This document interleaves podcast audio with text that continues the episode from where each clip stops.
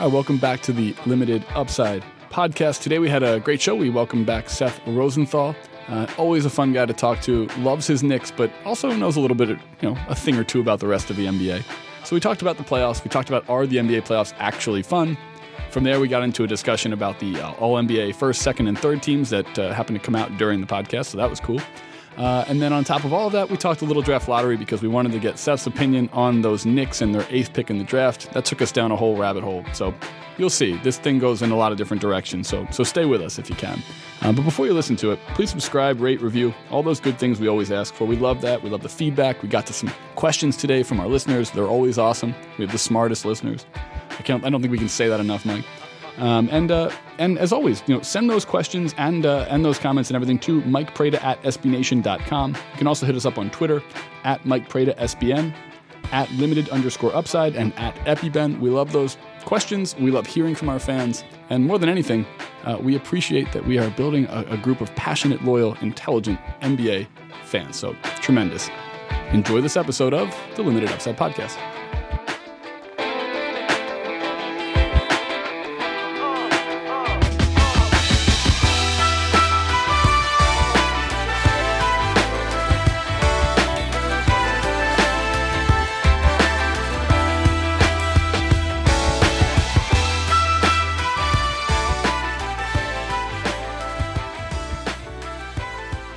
All right, welcome back to the Limited Upside podcast. This is Ben. I'm with Mike, and our guest today is the one and only Seth Rosenthal. Seth, thanks for joining us, buddy. Thank you for having me. I'm the tallest person ever to appear on this podcast. That's actually true. We we purposely get people who are under five eight to come on our podcast. Uh, you know, we actually shrink them if they're above five eight. Does that make us heightest or something like that? Yeah. You know, well, it's just like Isaiah Thomas versus LeBron James last night. Yeah, that worked out well. Um, we'll talk about that though, Mike. We'll get into that Celtics Cavs thing, but let's before we talk about the Celtics Cavs because that's what's happening at this moment. There's a narrative going on right now, right? There's this Oh, theme word. around. I hate that There's word. this theme of uh, NBA Twitter that the NBA playoffs aren't good, that they've been lackluster, that there hasn't been much, I don't know, competition, and that the games are blowouts, and that there's really no real strong reason to be watching any single game right now because they've all been lackluster. So, Mike, you teed that off to me, and I had a slightly different view on that. But Seth, you also agreed with Mike, so I want you guys to have the floor first. Do you agree with me? I thought you disagree with me. So I believe the I don't want to I don't want to ruin Seth's you know shebang here, but he did say he hasn't really been watching them too much. And that, My shebang. that would, lead, that would lead me to believe that he hasn't been that enthusiastic about them. So, Mike, you tell me why you think the playoffs have been so bad, aside from the obvious, which is that the games aren't close. I mean, that is pretty much it, right? But- the games aren't close. But you're someone who finds the, the intricacies of basketball in every game. You watch regular season Kings Nuggets games, and Those are like- actually close games sometimes. so. So, is the only thing that makes basketball interesting if games are close? Well, it's not only that the games aren't close; it's that you're you're pretty much preordained who's going to win, and I don't know. Like, there's something. I didn't watch the Warriors Spurs game the other night, and that was like the first game I didn't watch because you kind of know coming in it's a mismatch. It's not like there's really much intrigue, and in the series where there are intrigue, you all kind of know that there's no chance in the next round. So, I mean, look, we all knew the Warriors and Cavs are way better than anyone, but I kind of wanted to see them struggle a little bit, and Yeah. they haven't. It's been just way too easy. I I mostly agree. I first of all have just not been watching that close, especially this round. I I check in on the game and then I see. I, I think I told Prada this that Spurs Warriors game one. I was watching I think the Yankees game and I was like, well, let's just check to make sure this isn't a blowout. I think and game I two, not game before I even sorry game two. Yeah. Before I even saw the score before the bug had popped up, I saw Pat McCaw on the floor and was like, all right, don't need this. um, and so, yeah, I, I think a Warriors Cavs finals will hopefully be a whole lot of fun and will be worth the, the slog it took to get there. So you gave me an analogy before this, right? The beach is nice, but sometimes the walk there sucks. Yeah, I think we're building to something that should be historic. It's the rubber match of this sort of mega series between, you know, this three game, three series series between the Cavs and the Warriors. Um, but getting there has, with some exceptions, I mean, the like Celtics Wizards game six was unbelievable. That's I mm-hmm. think one of the better playoff games in recent memory. It was No awesome. And game two was great in that series. was yeah, there have been Sorry, Mike. especially early on, a couple points where Yeah. I mean, the, the, some of the early series were competitive, and even in the more recent series, some of the individual games have been awesome. Yeah, and so I, I agree, and I think where my brain goes logically here is that there isn't much importance to winning one series in the NBA playoffs. Look, five years ago, the I think it depends who you are. Uh, Yeah, if you're building, I suppose. But ultimately, like, all right, maybe this year in particular, there wasn't one team that if they won one series, it was going to be the launching pad for anything because there's there I is a- slightly disagree. What about Utah? I mean, what Utah could lose their best player this offseason and But be I right think it- back to where they were. I mean, Yeah, but I think if they had lost that series, it would have been way bigger chance to lose them. But I, see what you mean. Like, but, like, there's worse than second round, there Yeah. isn't a huge difference. But I'm saying like there is a, a definitive clot in the NBA right now, which is that you can you can have a good flow of basketball, right? There can be some good games and a, and a good series here or there, like maybe the Clippers and and uh, Jazz were, but ultimately that's going to get you know stopped and hit a wall, which is that nobody's going to compete with the two teams at the top of their game in the East and West. And that's okay because we're going to get what we want, but ultimately it's it's a juice and squeeze thing. We got to go through this Mm-hmm. to get to what we really want, which is going to be a phenomenal NBA Finals. and I'm not counting out the Celtics What if yet, it and I'm not counting out the Spurs yet. The big by the thing- way, I, right I am counting the Celtics and Spurs out. Yeah, I'm I feel pretty comfortable counting. Okay, I tried. Well, either of them could get a game, but well, if the Spurs win the next two games and Kawhi's ankle magically is fine, if that's the a Spurs much win the next two games without Kawhi, no, no, no, and, then he's, no, 'cause he's playing. He's playing. Is next he game. playing He's playing in game three. Is Yeah, it's he? Saturday, isn't it? I mean, what if he doesn't? I didn't see anything that he might. I don't way. know. There's no way he's missing. The series is actually over if he doesn't play in the next game. you got that's to go what out I'm there saying. But this is Gregg Popovich. Gregg Popovich might very well be like, well, none of this matters anyway. It's true. Yeah, it's true. I mean, we have bigger problems in our country that I need to worry about. Yeah, than yeah. theirs. Hey, at least he's. And I'll say this: we have four very strongly opinionated teams. There's there's no shortage of. Uh, I know where these people stand, coaches and players. so I appreciate sure. that. The big thing right now for me is just everyone needs to stay healthy. The Cavs and. Warriors need to I mean- get to the finals intact. Seth, I'll throw this at you. You have a strong social presence and following. Congratulations on that. Uh, I mean, I'm, I'm just going to say, you're our top podcast when we you get are. you on it. You are. When we have Seth come on, the numbers just explode on this podcast. true. Um, Because people can't see me. He's got a face for radio. All right, with that being said, I've never seen a collective agreement on Twitter more than the fuck Zaza push after he hurt Kawhi. And it's because exactly what you said. You don't want to see guys get hurt, specifically the most important players in each series. Talk me through what you think has been the most interesting part of the non actual X's and O's basketball blowouts, etc. parts of these playoffs. What's the most interesting non on the court uh, uh, themes of these playoffs? Two things immediately come to mind. One is the the now bygone Celtics Wizards Mm-hmm. beef that sprang up out of nowhere. That rivalry is hilarious to me, and it just feels It's great. Mm-hmm. it feels so not old school in the sense that people are like hitting each other, but old school in the sense where it's like, you why do you have anything against each other? It's solely on court stuff. Um, that's one, and then the other thing, which I don't know if this is exactly what you're looking for, but the the whole Cavs flipping the switch thing. I want to I talk more love. about that. It's fascinating to me. I just love that. It's not. They're not going to trick us again next year. Basically, is when in March the Cavs defense is struggling. Only the greatest of suckers is going to be like, is you know, are the Cavs? Yeah. Should we be worried about them? I, I mean, Mike, you're in charge of what we write on the basketball stuff here. Never again, right? Yeah, never again. We we were joking last night uh, in in our chat rooms, Whitney, Tim, and I, about like how next year the Cavs may as well just lay down on defense, and and for an entire month, and it really doesn't matter. The home Like, advantage doesn't matter. How they're playing going into the playoffs doesn't matter. It doesn't matter. Yeah. They, I mean, LeBron may as well like sit Indian style, like while guarding his man, in like the second game of a back to back like, against they the could very well get to April, look at the schedule, look at the seating, and say, I, "We're just not going to show up for the rest of our games." They may as well. And I honestly. I was I was worried. I was worried about them. A lot of You know? people were. You know, there's no question about that. Um, but it has not turned out that way. Yeah. And I'm mostly like just disappointed in some of these teams, like Toronto. Like, where, where, what were you doing? Yeah, and that, that's one that's like the opposite of the Jazz, right? The Jazz are on their upward trajectory, and Toronto with that loss and the way that they lost. Yeah, it's like you got all the guys you need right Yeah, now. that's that's it. That's, That's your it. best team. There you And go. They, I think also like we've seen in previous playoffs, um, maybe not with the Cavs in the East because they've just steamrolled everyone, but they're you know they had a couple moments like they've had the injuries three couple years ago, and the Warriors have certainly had these moments where it's like we actually learned something about these teams before they play each other, and Yeah. now like I have no idea. That's true. I have no idea like what possibly is is like sort of the vi- the vice for them. Yep, Ty Lue was trying out lineups last night. I- that was one- amazing. Game one of the Eastern Conference Finals. LeBron ma- playing center. And Kevin Love with the bench. I don't think that the lineup played two minutes all season. Kevin Love was so dominant last night too. It was like oddly dominant because Mm-hmm. you look at these matchups, and I think, and correct me if I'm wrong here, Mike, but so much of how I perceive the Celtics right now because that last series was so grueling and it felt really intense just from an emotional standpoint. I'm looking at that Celtics team through the lens of how they played against the Wizards, and then one minute into the game last night, it's so apparent that this is not the Wizards, and that's not to knock the Wizards. No, I agreed. It's just that the Cavs have this confidence. It starts with LeBron. It starts with the fact that the, the Celtics have 15 really interesting defensive players that none of them match up with LeBron.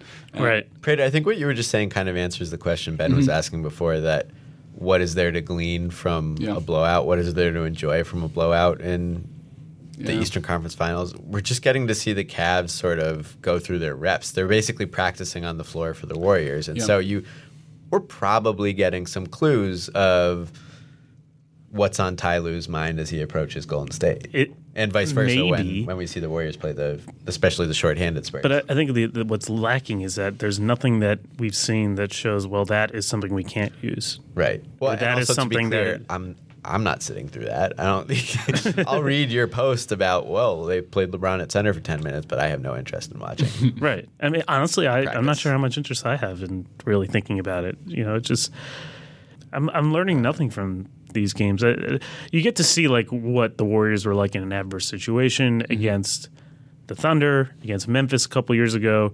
You saw like someone push them and kind of make them go raise their game to another level. Like these teams are in fourth gear right now. Yeah. they just don't. They're just not being like they're not playing the lineups that we would see against each other. Yeah. So we have no idea like what it possibly could be, and like we just have to hope that oh this will be really close. And you know what if it's not?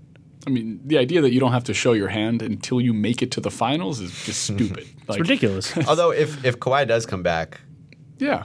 I mean the Spurs were blowing Yeah, they were the killing Warriors. them. Yeah. And they were riding all It the momentum. It feels like it was a year ago, I know. but God, that was such an emotional drain game. I was watching on my phone in a car, uh, and it was not good because I was definitely far behind the uh, Twitter, uh, and, and so like obviously when Kawhi came back in, then had his injury, I was behind on that, so it was ruined for me. And then to watch it happen was even more uh, infuriating because it was obviously a slightly cheap play. Um, Are, are you, you're being kind, or Yeah. you're not? Like, do you think it was worse than that? I think it's a deliberately dirty play, but I don't want to like relitigate this. I think it's probably been talked about now for like a week. But look, Aldridge tried to do it to Kevin Durant the other night unsuccessfully, and that was more dirty. Like his was even more overtly trying to take a second step underneath of Durant's feet than even what Zaza did. Zaza's just good at it because he's a dirty player. LaMarcus Aldridge isn't, and so when he sometimes tried I to do wonder. I wonder this about Kelly Olynyk too. if some guys are just clumsy. Well- is he just super awkward? Uh, that's what they say. This is how I feel about Kyle O'Quinn on the Knicks. is that like he flagrant fouls people all the time? Yeah. and I think he just sucks. Well, the other thing that this is going on here is that the three point shot is so damn important that like I'm surprised this hasn't happened more often. To be Yeah. honest, you know, and so if you can't if you can't try to close out, if you're a big guy, like you may as well just be giving up three points. It's true. Which look, that might be good. That might be better for the league. I don't know, but that's a dilemma. And I, I agree that it was like kind of a very clumsy, dangerous play Yeah. you know um, but if you're like if you're told like hey you got to stop that dude from shooting at three and you know you're you're trying to play defense and you're a big guy you're what is he Yeah, 275 pounds Right. you know at a certain point you're going to cross the line it's kind of like you know at some point LaVar Ball was going to say something that was actually inappropriate and not just outlandish Yeah. like you sort yeah. of uh, you knew that was going to happen That's true. You're not wrong. Yeah. You're talking about the sexist comments he made. Yeah. Oh, he's going to get way worse than that. Give yeah i was going to say Well, let's just you know put him in a small media market like Los Angeles and see how that works. I'm Um, just uh, can we one thing I want to say the transition of the draft like wouldn't it be hilarious if the Celtics took Lo- Lonzo and made that whole family like suddenly become huge Celtics fans after growing up Lakers oh, fans it'd It be would be fantastic. delicious. Yeah, incredible yeah. There's no. There's just that's not happening. He Um, also would be a pretty good fit there, but yeah because he's a pass first point guard and they have a shoot first tiny point guard right now. Mm-hmm. yeah so uh, Boston right Mm-hmm. they win the lottery mm-hmm. they are in the fir- the conference finals like I feel like there's so little importance placed on this series to them which is why I'm like really mad that the Wizards didn't win that series. Like, if the Wizards made the conference finals, that would have really meant something. Yeah. And I feel like Boston, like, this isn't even like how many of these players are on the next great Celtics team? Two, two, Brown and uh, Jaylen Brown and uh, who else? Maybe Avery Bradley. Maybe- he seems maybe. like I don't think keep. so. I think he's going to be gone after next year because of the money, and he's a free agent. Yeah. yeah, they're in a weird place, but they're also in an advantageous place. Like, there's never been a more house money conference finalist than the Celtics team. But I want to ask you, Mike, um, when the game started last night and the Celtics came out utterly cold, and Avery Bradley, who missed zero open shots the entire Wizard series, missed Well, everything. last three games at Okay, least. okay, missed everything last night. And Olynyk was just regular old Kelly Olynyk last night. Um, how, what, were you, what were you thinking? What was your emotions last night? They had games in the Wizard series that were like that. yeah, Like they had game three and four, they couldn't make anything. Game six, they really couldn't make anything. yeah. You know, it, it- it's just that that's why I like kind of find the Celtics frustrating to watch is that they play the same exact way, and then like forty percent of the time, everything goes in and they look like the best team ever, and forty percent of the time they just always miss, and it's like, why is this team here? Like, Right. why am I watching? Jae Crowder and his weird release, and why am I watching Olynyk? And these guys are just like missing open threes. I think that's why, like, when I know you don't like watching the Celtics play, I think it's sort of that same thing. It's like, Well, I'm just a deeply bitter person. I think to me, what you're describing is a well coached offense with under talented players. Is, you know, Right. so many, so many teams have the luxury, uh, and the Celtics have this with Isaiah, to be clear. But so many teams can just half-ass the scheming part of it and let guys beat people. The Celtics really, outside of Isaiah, and, and Brad Stevens fits perfectly into this need. Um, they need to engineer their open shots, but they just don't really, you know, unless everyone strikes right at the same mm-hmm. time, they don't really have a bunch of guys who are going to regularly hit all those open shots. And, and what Sure. bugs me is that there are all these Celtics fans who are like, "Oh, we got the shots we wanted, and we just missed them. And if we just make them, yeah, well, everything was well, that's Marcus Smart. He's Right. not good at that. Yeah. right. That's the whole point. Like Right. the whole reason, the whole strategy the Wizards had in that series was literally to leave guys open Right. and know and know and bet that they could not make them pay. That's what the Cavs are doing too. Like you're getting the shots that they want you to take. Right. Yeah, and then every once in a while, ways. Kelly Olynyk decides to be Larry Bird for an evening. Yep. For a quarter. Uh, Yeah, true. true. an incredible quarter. Um, yeah, I think we had a good question here that I wanted to get to because it's sort of in this line of this series, um, which is actually more on the, I was going to say heat because that's part of the question. But uh, on the Cavs side of here, this is from C. Cooper. We Oh, I like this question. We appreciate This this, is a good question. one. I want both of your answers to this. Uh, who would win in an Eastern Conference Finals series between the 2012 Heat and the 2017 Cavs? He says he's leaning towards Miami because they're she. blitzing. She- she says- she, she sorry. says he's the- sorry, I apologize. She. Uh, she says leaning uh, towards Miami because of the blitzing traps, uh, battle between offensive rebounding and for, uh, forced what's that TOV Tur- turnovers. Yeah. So what do you think? That's interesting. Well, Well- let's start. Let's start at the conver- uh, at the converging point, which is which LeBron would you rather have? This LeBron is older, but he's He's exceptional. He That's might a be good better now. question. maybe better. It's interesting because I think this LeBron, as productive as he is, like he definitely benefits from you not being able to guard. You have to guard all his shooters, you know, and he benefits, I think, from having the freedom to do that. So when he takes Kelly Olynyk off the dribble, like he did uh, in that incredibly disrespectful way, Yes. what nobody really is going to notice is that Marcus Smart's face guarding Kyle Korver, and uh, Avery Bradley is running with Kyrie Irving, and Isaiah Thomas is your help defender, and so it's like. If you're Kelly Olynyk, like you just have no chance there. Like Right. you could be the best defender ever, and you'd have no chance. Yeah, I need to actually look and think back about the 2012 Heat depth. Right. Well, so they had uh, what it was Wade and Bosh. Obviously, was this this was? Are we talking like the playoff 2012 Heat? Like once they decided like Chris Bosh is the center? And Yeah. That, yeah, Yeah. we're talking like that at that point. They had Shane Battier, uh, Ray Allen. Oh, right. Um, they had Mario Chalmers. They had um, yeah, they had Norris some Cole. of their own. yeah, but they also Ja- had Dwayne James Wade. Jones? James Jones. Well, he was on the team. I thought I thought earlier when you were talking about the one common thread between each team, you were going to talk about James That's Jones. Let's talk about yeah. Who's going to win the matchup between 2012 James Jones and 2017 James Jones? Well, 2012 James Jones was a better shooter, but 2017 he has a veteran savvy and Yeah. tricks. Very good at. I think I think the bench. 2017 James Jones is a better clubhouse or locker room player. Might have better morale. Uh, you know, what would be interesting, and this might be too basketball nerdy to talk about, but like the way the Heat defended with like two on the ball and ever, like, can you do that with that many shooters? Well, you got LeBron guarding LeBron. Really? you sure? I think I think like think- Battier would guard. this is pretty funny if you cross match LeBron and himself.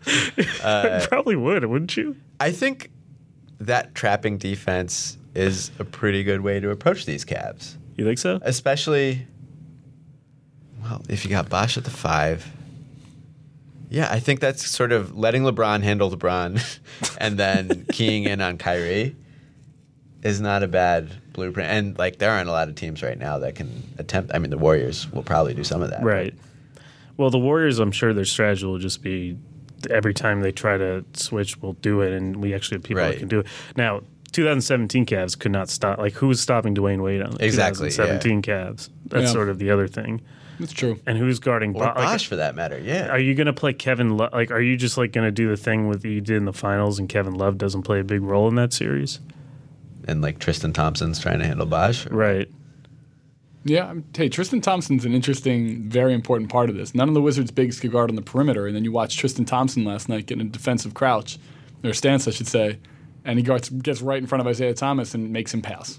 I also think you know the 2017 Cavs would throw off the 2012 Heat by just telling them stuff about present day. Be like, Donald Trump is president now. like when someone's at the free throw Yeah, line, yeah. Shane Battier, you super can just smart be guy. like, like, "Ah, what? dude, they're they're remaking Diary of a Wimpy Kid. And like, what?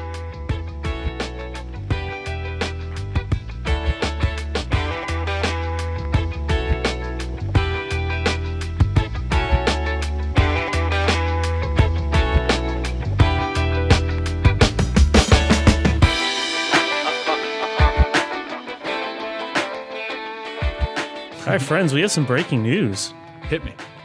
The All NBA teams are out.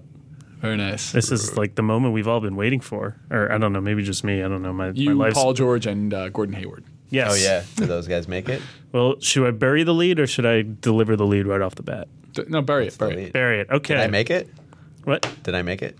Seth, you, uh, I gave you my vote. Um, Second but team all unfortunately, uh, you came up, I think, 20 votes short. Fourth team, it's fine. Fourth team. Well, actually, um, 20 votes is a lot. So it's more like the, right. the seventh team, but, you know, not bad. All right. The first team James Harden, LeBron James, uh, Russell Westbrook, Kawhi Leonard, Anthony Davis. I don't think there are any surprises there. Second team Isaiah Thomas, Steph Curry, Giannis Antetokounmpo, Kevin Durant, and Rudy Gobert. Third team, this is where I think it gets interesting. John Wall, DeMar DeRozan, Jimmy Butler, Draymond Green, and DeAndre Jordan. so, to answer your question, no yeah. Hay- no George, no Hayward, no Supermax for either No of those money. guys. No monies. Uh, only 30 only like 150 million instead of like 220 million. It's still a lot of money, though. That's like a huge difference. Yeah. It's like one one fewer yacht. Yeah, it's true, I guess. how much do you, how much are yachts? A lot. I've never shopped. Now, granted, granted, gonna Seth and I have not been researching that as much. I'm more of a dinghy guy. Okay. Uh, yeah, so uh, Ben, you had an interesting thought. I mean, look, let's let's play these games out, right? I off the top of my head, I was like, oh, second team's pretty good. Maybe they could beat the first team, but then I started thinking about Isaiah a little bit, and he's not that good against other really good players unless the other team is switching Gortat or Jason Smith onto him. Yeah. So, so no, I think the first team would still win, but that second team is one wildly impressive second team given the seasons that all those guys had. I think the third team actually has man, the only problem is that is that DeRozan is there. Yeah. You know, if you had someone else, like if you put Paul George on the third team, like I actually think they'd have a really well-rounded actual Yeah. basketball team. Can I remind you that the, the front court of the first team, just defensively, don't even think about offense, is Kawhi, LeBron, and Anthony Davis. Yeah, it's That's awesome. true. But the backcourt, cool. James Harden, Russell Westbrook, maybe Yeah, a little bit of a problem get- defensively. They'll get buckets though. That's true. That's interesting, though. I, I mean, how do you guys both feel about you know contract incentivizations based on this in general? Just as a on on media voting. yeah, It feels a little unfair. yeah, I think so. So what's what, what would you do instead? Because I, I think about this a lot too. It's like what I don't is know, the other alternative? Do we, like, do, we, even need, incent- contract incentives?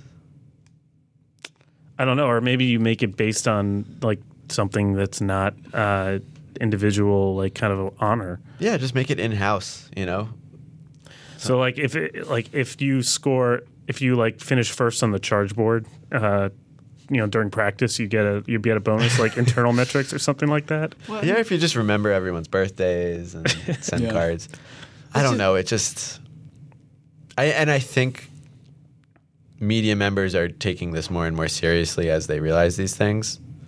But they have influence. Like media members deciding that Paul George isn't a max player, that a super max player, that probably hurts the Pacers. Yeah. No, it definitely hurts the Pacers. That's what I'm saying. Like Yeah. the media. Uh, let's give a good example. Uh, the Bucks or Bulls, national writers, right, have a direct interest in Paul George leaving Indiana for their team. Well, it's they don't better have for their. T- it's better for the Eastern Conference teams in their division or whatever. They don't One play would Paul- one would I'm just- hope I'm just that you could- with a, nobody cares. with a large and dispersed sample right. of media that any regional bias gets washed out. I would, I would hope so. Also, they don't have team employees doing it anymore. Yeah, they have a very that- selective 100 people. Right. That um, purge that they did, I think, made Okay. because every year I don't remember this being so much of a problem in first and second, and third team, but you know, every year someone messes up the MVP voting, someone that messes up the Rookie of the Year voting, which and now it's public, so you know who. Sure. right. So making it public, and I think purging some of the, you know, random the guy who does radio for the Bucks. It's probably a I don't, I don't know who that person. is. Sorry, I don't want to pick on. But I know what you're saying. But you know what I mean. People who aren't necessarily fans of all of the NBA or pay attention to all of the NBA or report on all of the NBA probably shouldn't get to pay people they've watched twice all season. Also, the, the George situation is such an edge case. Like, I know we had Anthony Davis last year, and that was purely monetary, but like the idea of like this affecting a franchise is such an edge case that I just True. don't think that we should sort of change the rule because of the exception. Like, when's the next? I mean, I'm sure something like this will come up again, but so many things, so many factors had to factor in here for this to be a factor. I, I just said factor three times, and I just don't know how I feel about contract incentives to begin with. That's not how salary is supposed to work in Yeah. anything. the world. Yeah. Yeah, that's interesting. It feels unfair to me. I mean, in, unless it's something that is only in addition to. And Well, not- they all Right, are. They're well, all are. Well, no, I understand, like, I understand like incentivizations, but like he can't qualify now into the largest contract that would have been his potential max contract because Oh, of so- incentivizations. So Yeah. you're saying which is which is wrong. That's a saying- one year thing affecting the long. That run. seems like Yeah. something the players' union would fight right. against, It but I don't seems really know the antithetical to of having a union. Well, it helps. Well, and it helps them get more money though. So I don't know why they that be like it doesn't change Yeah. like their base. It's not like Yeah. It's not like if you don't make All NBA, you lose salary. That's right. Yeah, it's feel- a bonus, not a potential deduction, but still, I Yeah. don't know. It doesn't feel like that when I mean, you know we're talking about it now as if it's a dedu- as if It it's a a deduction, deduction. yeah, yeah. Paul George was definitely watching the news today, saying either I'm getting the money I feel I earned or not because media members didn't vote for me. Right. Right. Well, I also think that there's so much potential for like if you're Paul George, like why wouldn't you pay like all hundred media members ten thousand dollars each? Right. I mean, That'd how be much is that? How much of that add up to? I'm bad at math. Uh, how many media members are there? No, like- times ten thousand. A hundred times ten thousand. That's that's what like a million dollars total. So with you, you make you pay a million dollars to potentially make seventy million dollars in the next five years, Yeah. right? Like, wouldn't you? Great investment. Well, now I want to see Mike Prada, borderline NBA superstar, paying off media employees to get a supermax contract. Yeah. this day and age, and uh, the way that things leak on Twitter, I, I, there's no way that would get Yeah, out. no, you can't bribe a yeah. hundred people. Yeah. Okay. Maybe if you just like stuck to like a couple. All hundred? That'd be so good. I mean, Every one of them gets a Paul George stuffed there any animal rule that says against like that, "rip my you head off," and then it But rips there- the head off, and there's just like money bounding out of it. that's just what I'm saying. There's there's no rule against it. That's true. do, do teams campaign for all NBA type stuff? I think so. The way they do Yeah, with, probably. uh, say, All Star, Rook of the Year, or any I think that? so. Yeah. Maybe. I mean, this feels like the, the, the Chappelle idiom of like, you know, I'm, I'm sorry, officer, I didn't know I couldn't do that. right. Like- also, it's funny when it's third team All NBA. Yeah. Please vote for DeMar DeRozan for third team All NBA. yeah. He earned Well, it. well, well, why not first? Come on. Uh, I, it was on the flip side. I was when I was, the last podcast that you missed when I was talking to Harrison Faigen of uh, Silver Screen Roll. He was like saying, "Isn't it kind of weird that Lakers fans are rooting for Paul George not to be one of the 15 Right. best players Yeah. in the NBA?" Well, I think that's great. You know, free agency is just hoping that everyone but you thinks the guy sucks. Yeah. Right, Yeah. but it's And still draft, sort of a that's weird. how all thing. this stuff works, It's like, yeah. he's not good enough to be third team All NBA, but Right. man, he is going to save our Hopefully, franchise. we are the only people who Right. realize that he is great. Yeah, it's like every fantasy draft free I've ever done. yeah, it's exactly. like I wanted that guy, but the second someone picks him before me, like fuck that guy, he's gonna get hurt this year. Terrible Yeah, pick. I hope he yeah, dies. yeah, exactly. exactly. I hope he dies. That was, that was probably Ben who said that. I don't know. All right. Well, we have Seth on here, so we'd be remiss if we didn't do a little bit of Knicks talk, and there has been some hypotheticals being tossed around in the in the office here. So, Mike, what was the question you proposed to Seth the other day that made him think long and hard? It was So- a Porzingis related question. Wait, to, I need to preface this or was it a draft pick? Prada asked me this at like 8:45 in the morning, and my brain just slimed out of my ear. it's not that early. All right, 9:15 in the morning. No, I'm saying like that's not that early. Like It's like 3 a.m. Uh, yeah, yeah. You didn't get like a, a call it's not like uh, in the middle. It like just- maybe I'm becoming an old Caught man. me off guard. Maybe I'm becoming an old man, but it doesn't feel like it's is early. I It, I had just gotten to the office. That's what I Okay. mean. So the question is, right, so the Knicks got the eighth pick, right, Mm-hmm. in the first round. It's no secret they need a guard. I mean, I think they basically said they need a guard. Yeah, Phil has said we're we want to draft. We feel set in the front court, and we want to draft a guard, a wing, Right. Something like and there are obviously a lot of good guards in this draft, Yeah. but the Lakers had the second pick, and everybody thinks they're taking Lonzo Ball. And so the obvious question is, what about D'Angelo Russell? So here's my question Would you trade the eighth pick for D'Angelo Russell? Right.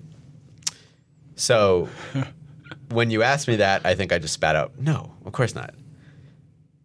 And as a fan, as someone who just wants to like the Knicks, no, I'd rather just keep the eighth pick. I think I think a lot of fans are guilty of this, but it's just really fun having rookies. It's fun having a player who's never played anywhere but your team. He might be the best player ever. You know, right. when the Knicks draft whoever it is, uh, there's some good-looking guys. Malik Monk, Frank Ntilikina could be there. Maybe De'Aaron Fox drops. Probably not. It could be Dennis Smith. Who's to say one of those guys isn't the greatest player at his position of all time? Who's to say they're not the next Trey Burke? Right. D'Angelo Russell, and, and this this happens, I think, with trade value too. Like you know, Shane Larkin was a borderline lottery pick, and then got traded and t- got traded to the Knicks as basically a throw in a year later. yeah. Um, That's but- gonna be over so anyway. next year, but- D'Angelo Russell has committed the grave sin of playing basketball for a couple of years. Yeah. Yeah. And now I don't like him anymore. you know, he's been fine. He's he's a young and immature point guard. He's basically, you know, he hasn't just like burst out in his first couple of years the way some other guys in this class have, but certainly could still be a, still be a star. Could could be a superstar someday. He's got a ways to go. He probably has a lot of growing up to do. I think, sort of Yeah. mentally and, and maturing. But it's just not as fun because now I It's know who interesting D'Angelo. Russell is. I've seen him in an NBA jersey, and uh purely as a fan, nah, I like having draft picks. They're This, fun. this is just like the do you want the boat or do you want the box? The box could be anything. Right. Right. Yeah, It's it like could, the- even, could even be a boat. and when it doesn't matter, when it's just basketball, yeah, well, I want Yeah, yeah. You guys, you guys play Candy box. Crush, right? I used to I used to dabble. You know, like I find that when I play Candy Crush, I instinctively go to the, you know, mystery question Yeah. mark ones, even though like there's probably a 50-50 chance they're just going to sink my level.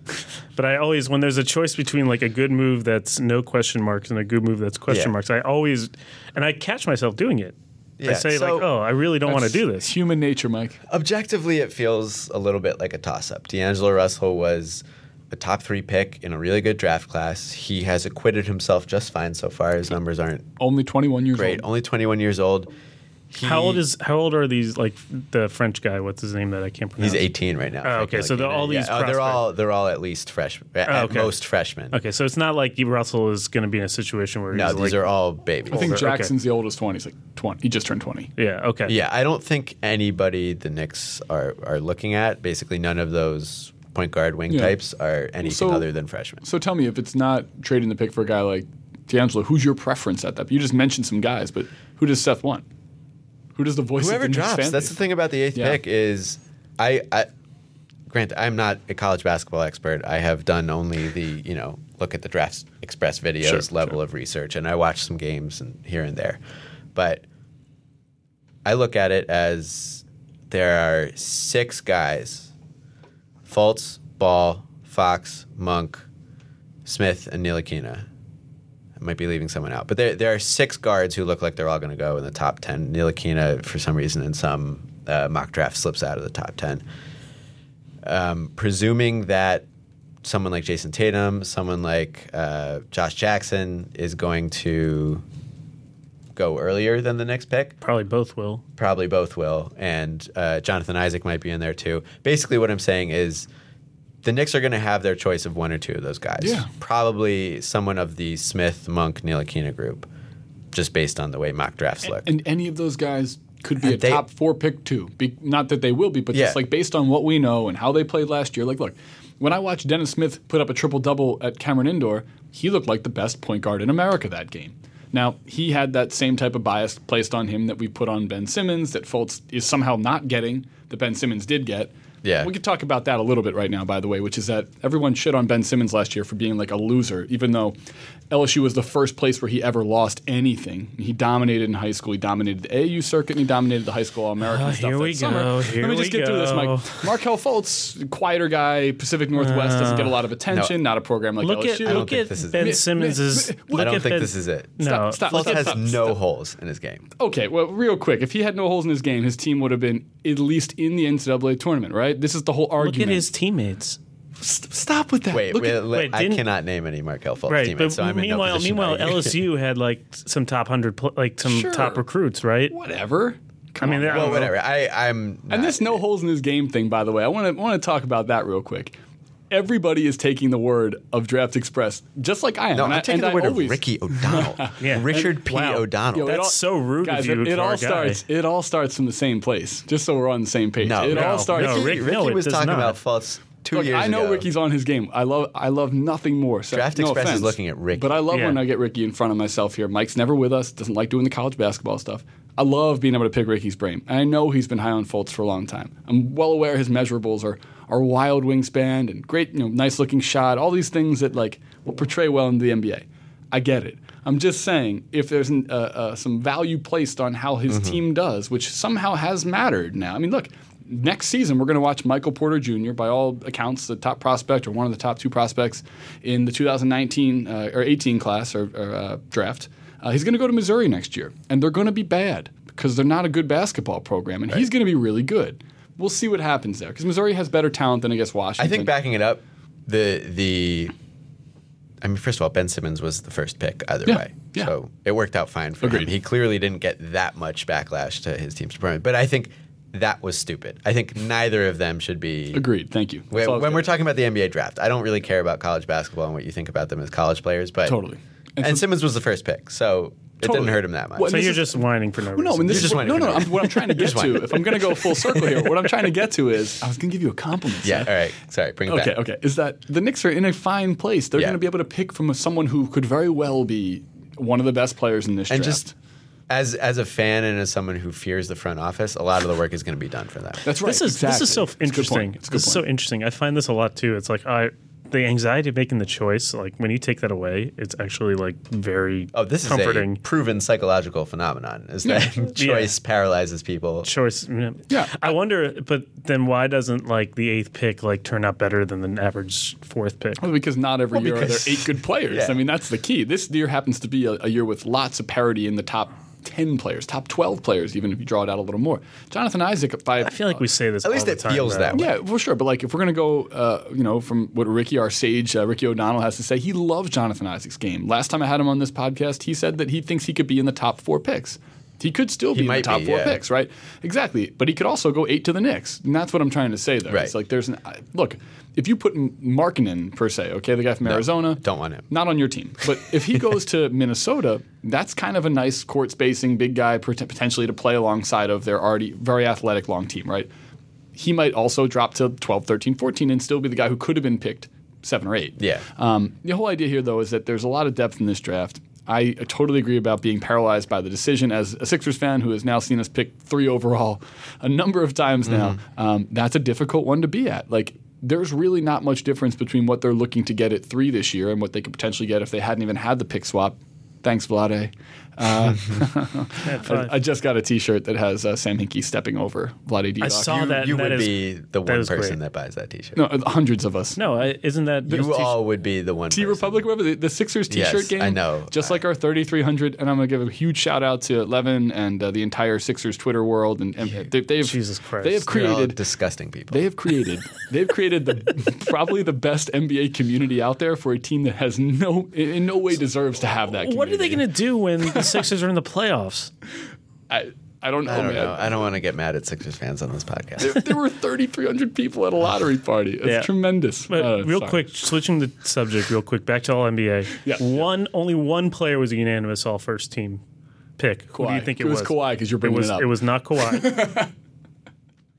it was not Kawhi. LeBron. No, it was not LeBron. Jeez. It was not Russ. It was James Harden. Thanks, Anthony Mike. Davis. Mike, maybe we can keep yeah. it was James Harden was the only LeBron got LeBron, Russ, and Kawhi each. There was Yeah. one person that picked them not on the first team. and do we get to know who that is? Yeah, we do, right? I, It's- we that's do, public. but I, I, I Yeah, don't want you to take don't the want to go time. through it right now. Well, I'll, But, I'll tell you what. So, I, I disagree with Frank Isola. Okay. Oh, okay, I'm sorry about that. No, uh, Frank Solo. What did I solo do? just gr- uh, I was Oh, gotcha. surmising he was the one who voted against him. Yeah. Nah. no, you wouldn't do that. One one person left Russell Westbrook off the first team. So right, I don't want these people deciding Yeah. who gets the supermax. That's right. If there's even one out of hundred people who thinks that Russell Westbrook doesn't deserve first team All NBA, Yeah, don't vote. I don't know how I feel. Like, I, I agree. I don't trust Or if, or if you're that same person who's like, but James Harden does. Right. Fine, but there's not like you're you're parsing hairs there. I, I I have an issue with that. I think this is another. We should do like a full a full on economics. Uh, financial analysis podcast where we I'm already actually falling asleep. But we, well, no, but like Mike, you like contracts and stuff, and there's a, I- there's an interesting way to talk about like the NBA structure is getting complex. It is a star-driven league where the stars have a lot of power, but at the same time, like we just talked about, the national press can decide what their ultimate earning potential is. That's a kind of wild thing to think about. If you if you could decide not actually how much they make, but like just like what their cap figure is, like so it would be like something that wouldn't actually affect their lives. It would just affect like how we built teams. Like if they had like a real salary and then like a number that was assigned by writers to how much they're basically worth, Mm-hmm. but they by don't, writers or just but by you. Me, Like would by who um how much would you what would the number be for like LeBron? Like what's LeBron's actual value? Value and, and not like what he actually makes. So you don't have to feel bad like about like percentage literally of salary cap. you don't have to feel bad about literally taking money out of his pocket or putting money in his pocket or whatever. Like what would the number be? Yeah, like LeBron, uh, if um, Connolly or was it Harden makes thirty million, right?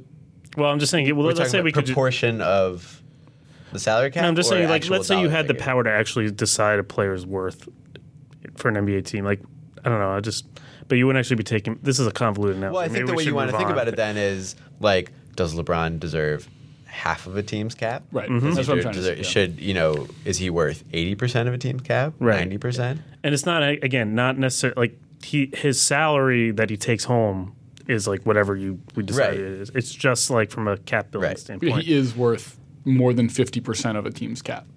I think I, so. I would say far well over over that. Yeah. yeah. And Do you think he's worth an entire team's cap? Well, so that's the thing. In, in, in right. So- So, right. an entire cap. Let's say it's ninety percent, so you can fill in the rest of your roster. But if you could do that the same way the Cavs basically did that this year, which was the waiver, you know, a- after the uh, trade deadline, getting every veteran who makes sense to put around him, Mm-hmm. you know, that's something that they're going to correct. I'm assuming the NBA is going to correct this offseason, right? it sounds like they're working on it. because that's like a major flaw in the system that they don't have to make trades, but can add four very good veterans. Is it a flaw in the system? Yes, like, that's like absurd. who ca- Why should we make like Deron Williams languish in Dallas?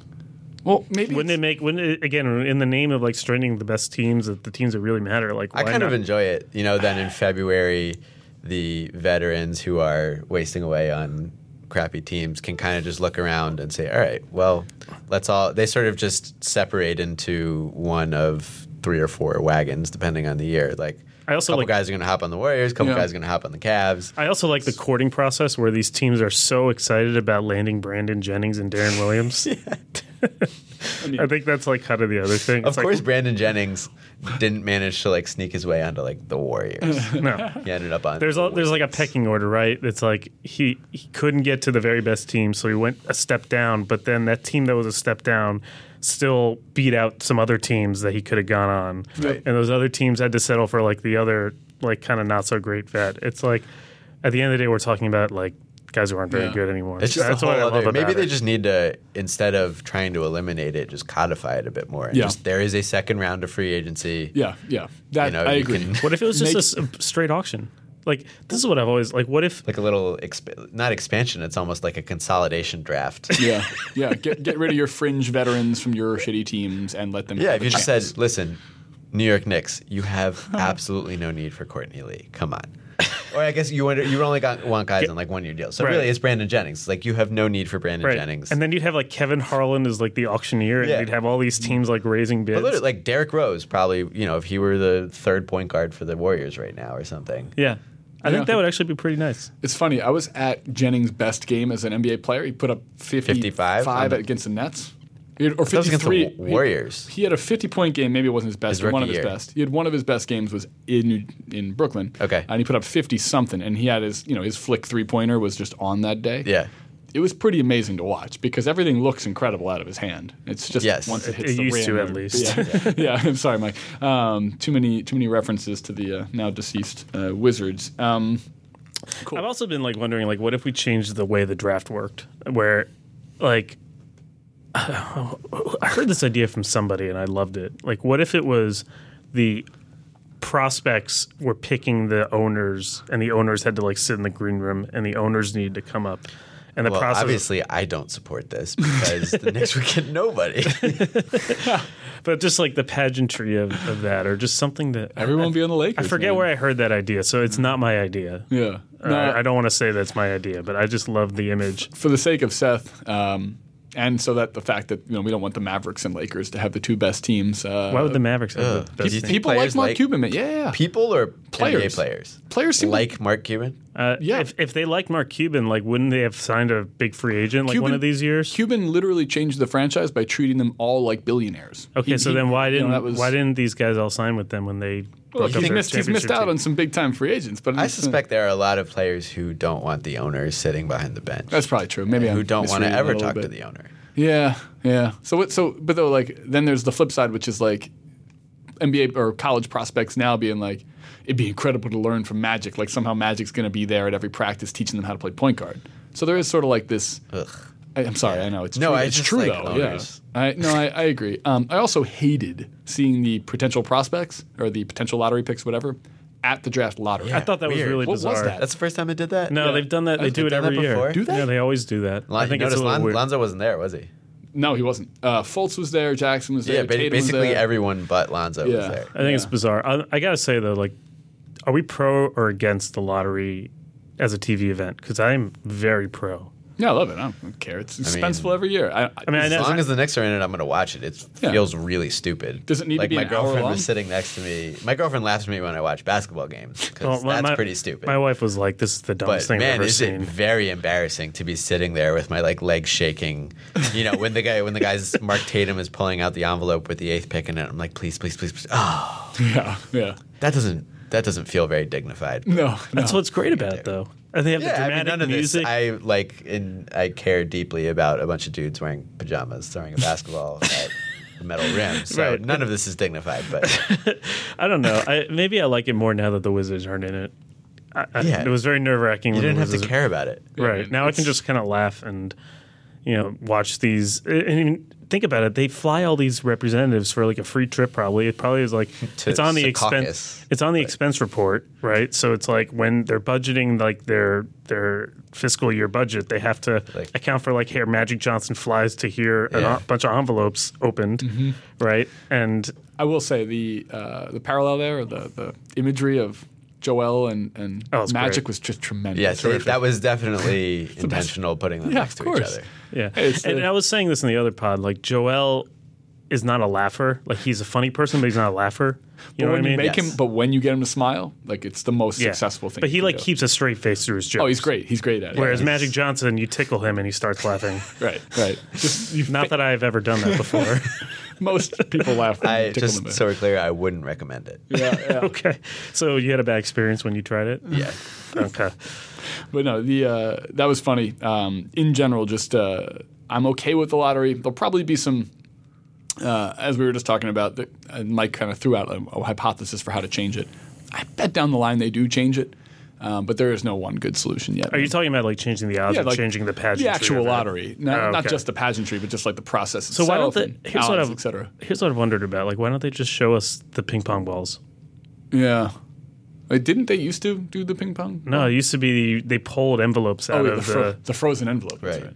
So why don't they show the ping pong balls? I've been always 'Cause I- wondering. I that. think that part is a little convoluted because you know it's not like you're picking out a ping pong ball right. that says Phoenix Suns on it. It's, Yeah, it's true. You pick out four and it says one, four, eight, Yeah. 12, and then you have to look at it up at a board. But you already pulled that one, so you have to do it again. Like I think it's actually a really Yeah. painstaking. Yeah, we did. process. SB Nation did a good piece on just Someone how said that the. is. I remember reading. Uh, I can't remember who reported this. I'm sorry, but the Celtics combination came up like four times. They had Oh, that happens. it Every, that does happen a lot, Yeah, actually. So, I think just because it's really boring.